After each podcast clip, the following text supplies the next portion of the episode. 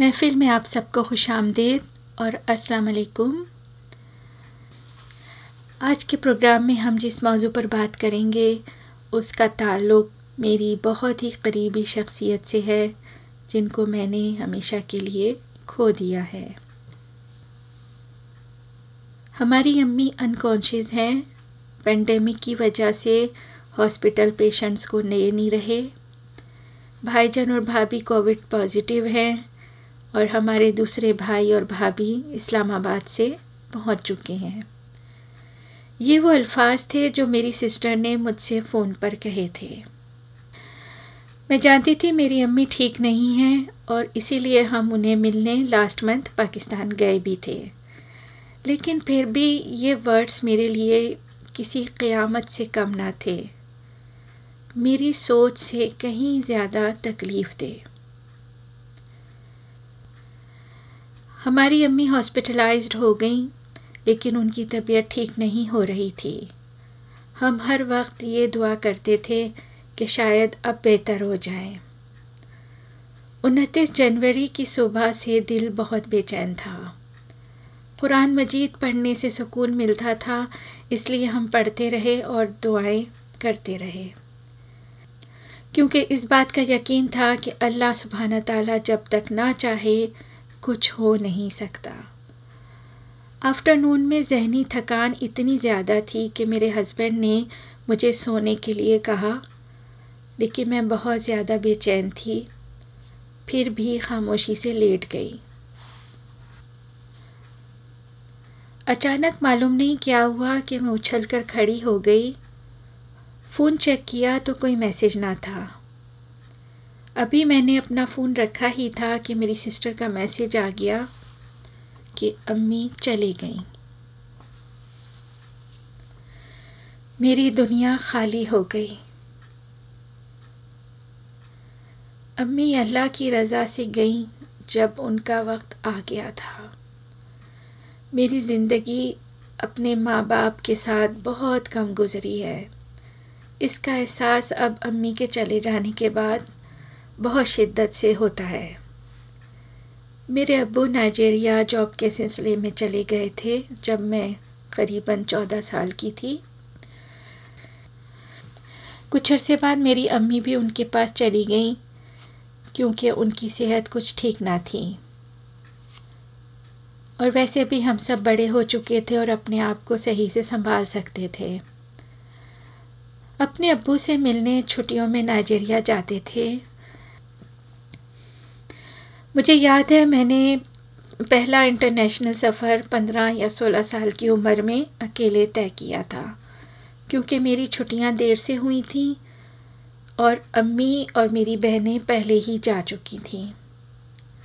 वो करीबन दस साल वहाँ रहे। जब अबू और अम्मी आए तो मेरा यूनिवर्सिटी में एडमिशन उन्होंने ही करवाया था और यूँ दो साल के बाद मैं शादी होकर यहाँ आ गई। अब्बू को इस दुनिया से गए करीबन चौबीस साल होने को हैं। उसके बाद मेरे मिंजले बड़े भाई का अचानक से इंतकाल हो गया।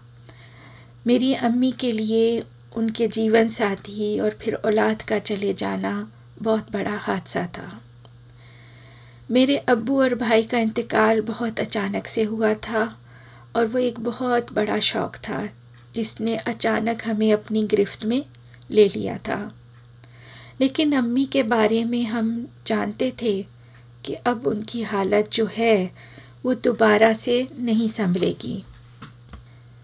मेरा आपको ये सब बातें बताने का मकसद सिर्फ़ ये है कि जब हम अपनी ज़िंदगी में होने वाले वाक़ात को एक्सेप्ट कर लेते हैं तो हम अपनी ग्रीफ या दुख पर काबू पाने में कामयाब हो जाते हैं। मैंने एक्सेप्ट किया कि मेरा अपने पेरेंट्स के साथ इतना ही वक्त रहना था।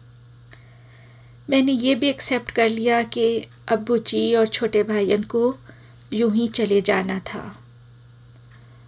और इन दोनों के बाद मुझे अपने दिल ही दिल में ये बात अच्छी तरह मालूम थी कि अम्मी का जाना भी यूँ ही होगा और मैं मीलों दूर अकेले रोती रह जाऊँगी। लेकिन जब ये हादसा पेश आया तो आज मुझे मेरी दुनिया खाली लगती है। वो टेलीफोन पर अब कोई हमें दुआएँ नहीं दिया करेगा। लेकिन इसके बावजूद मैंने इस सारी रियलिटी को एक्सेप्ट किया है, क्योंकि मुझे मालूम है कि हम अपनी मर्ज़ी से ना आते हैं और ना जाते हैं। पेरेंट्स का अचानक चले जाना या पहले से मालूम भी हो कि ये अब जा रहे हैं, दोनों का दुख जुदा जुदा होता है। शुरू में आपको यकीन ही नहीं आता कि ऐसा हो चुका है। फिर टाइम के साथ साथ आप रियलाइज़ करते हैं और फिर इस बात को एक्सेप्ट कर लेते हैं। और ये एक्सेप्ट कर लेने का अमल हर किसी की एज और पर्सनैलिटी की वजह से जुदा जुदा होता है। मेरे लिए ये एक्सेप्टेंस इतनी मुश्किल यूँ ना हुई कि मैं जानती थी कि मुझे यही हालात पेश आएँगे और ये कि मुझे अल्लाह की रज़ा अपने दुख से ज़्यादा प्यारी होना चाहिए। ऐसा कहना बहुत आसान है, लेकिन इस सबसे गुज़रना बहुत ही मुश्किल। अपने लोगों से दूर रहने वाले सभी लोग इस दुख से आशना हैं। और अब कोविड की वजह से सफ़र करना भी बेहद मुश्किल हो चुका है। आप फौरी तौर पर वक्त पर नहीं पहुँच सकते। पाकिस्तान में रहने वाले कम अज़ कम सब एक साथ होते हैं और अपना गम बांट लेते हैं। हम लोग इसको अकेले झेलते हैं। और ये सोच कर के कि हमारी अपनी फैमिली मुतासर ना हो। बनस्बत उन लोगों के जो पाकिस्तान में इकट्ठा हैं, हम लोग बहुत जल्द अपने ऊपर काबू पा लेते हैं। पाकिस्तान में खुशी तो भरपूर तरीके से मनाई जाती ही है, लेकिन गम भी बहुत अच्छी तरह से सबके साथ मिलकर बांट लिया करते हैं। और ये बात बहुत ही अच्छी है। पेरेंट्स की कोई रिप्लेसमेंट नहीं है। ये रिश्ता एक यूनिक रिश्ता है, जिसके प्यार की कोई हदूद नहीं और ना ही कोई कंडीशन है। मैंने ये बेलौस प्यार खो दिया है और इसकी कमी हमेशा के लिए मेरे दिल में महसूस होती रहेगी। लोग दुनिया से चले जाते हैं, लेकिन वो हमारे दिल में हमेशा ज़िंदा रहते हैं। और हमारे पेरेंट्स हमारी शक्ल में ज़िंदा रहते हैं, क्योंकि हम सब की कोई ना कोई बात, उनकी ज़ात का कोई एक हिस्सा हमारे अंदर ज़िंदा रहता है। मेरे पेरेंट्स इस दुनिया से चले गए हैं, लेकिन उनकी प्रेजेंस मेरे अंदर हमेशा रहेगी। वो मेरे अंदर ज़िंदा हैं और यूँ दुनिया आगे बढ़ती जा रही है। इजाज़त चाहती हूँ। दुआओं में याद रखिएगा। अल्लाह निगेबान।